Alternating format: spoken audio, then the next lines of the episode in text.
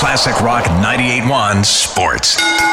Something you may not know Little Caesars Arena in Detroit was modeled after another arena in the NHL because players and GMs dreaded playing in that arena on the road and they wanted to recreate that in Detroit. And we're going to tell you all about it right here as Tom Wilson from the Detroit Red Wings and CEO of Olympia Sports and Entertainment joins us on the show. Tom, tell us what went into the making of Little Caesars Arena, this state of the art facility in downtown Detroit? Well, it's unlike any arena that you've ever been in. Um, it was uh, it was very novel. You know, one of the things we did, we we had it all designed and we're ready to go. We were about uh, six months from breaking ground, and Chris Ilitch, the owner, walked in one day and he said, "You know what? We're not thinking big enough. We're thinking about building an arena. We we should be thinking more in what turned out to be 50 blocks."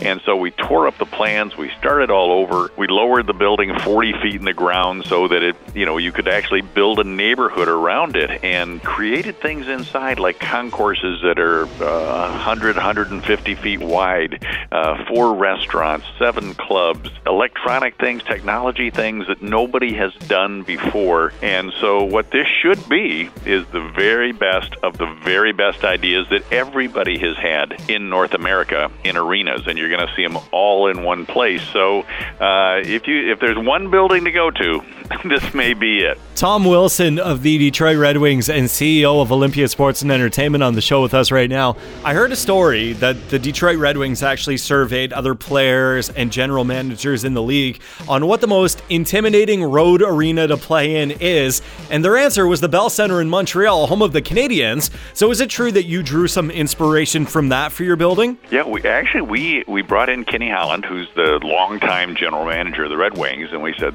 exactly that. What's the most intimidating place to play? Because we want to be a hockey arena and we want to be a championship hockey arena. He said, without question and without hesitation, the Bell Center, because he said there's very few vomitories.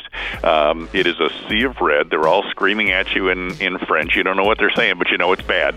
Um, and he said it's just it, and it's straight up, which is kind of how this building is. And so it's just it's a sea of people all united. In this case, for the Red Wings, or in that case, for the Canadiens. But for right now, you know the intimidating guys happen to be the Toronto Maple Leafs, uh, and uh, and they're enjoying their moment in the sun. And Auston Matthews is playing great, and Tavares was a great addition. And so we play Toronto tomorrow night, and um, it'll be their first uh, regular season appearance here. And so we're we're looking forward to having them here. How many Leaf fans are you expecting tomorrow night? I think there's going to be a ton. You know, folks from from London, folks from Sarnia, folks from Windsor are going to come pouring in here because you know it's it's a it's heck if you're up in London, it's the same distance almost as Toronto, but with better traffic, uh, lesser price tickets, and it's hard to get. It's hard to get a Leaf ticket in Toronto right now. So uh, we still have about a thousand left here for this game tomorrow, and we think most of them are going to be filled up with Maple Leaf fans. You know, they've been waiting a long time to have a team that they love, and you stole our coach, um, you know, Mike Babcock a few Yeah. years ago, and uh, and he's the best, the best guy, and the best coach, and so um, you got the stars aligned right now. So we're looking forward to having the Leafs in. That is Tom Wilson from the Detroit Red Wings and CEO of Olympia Sports and Entertainment.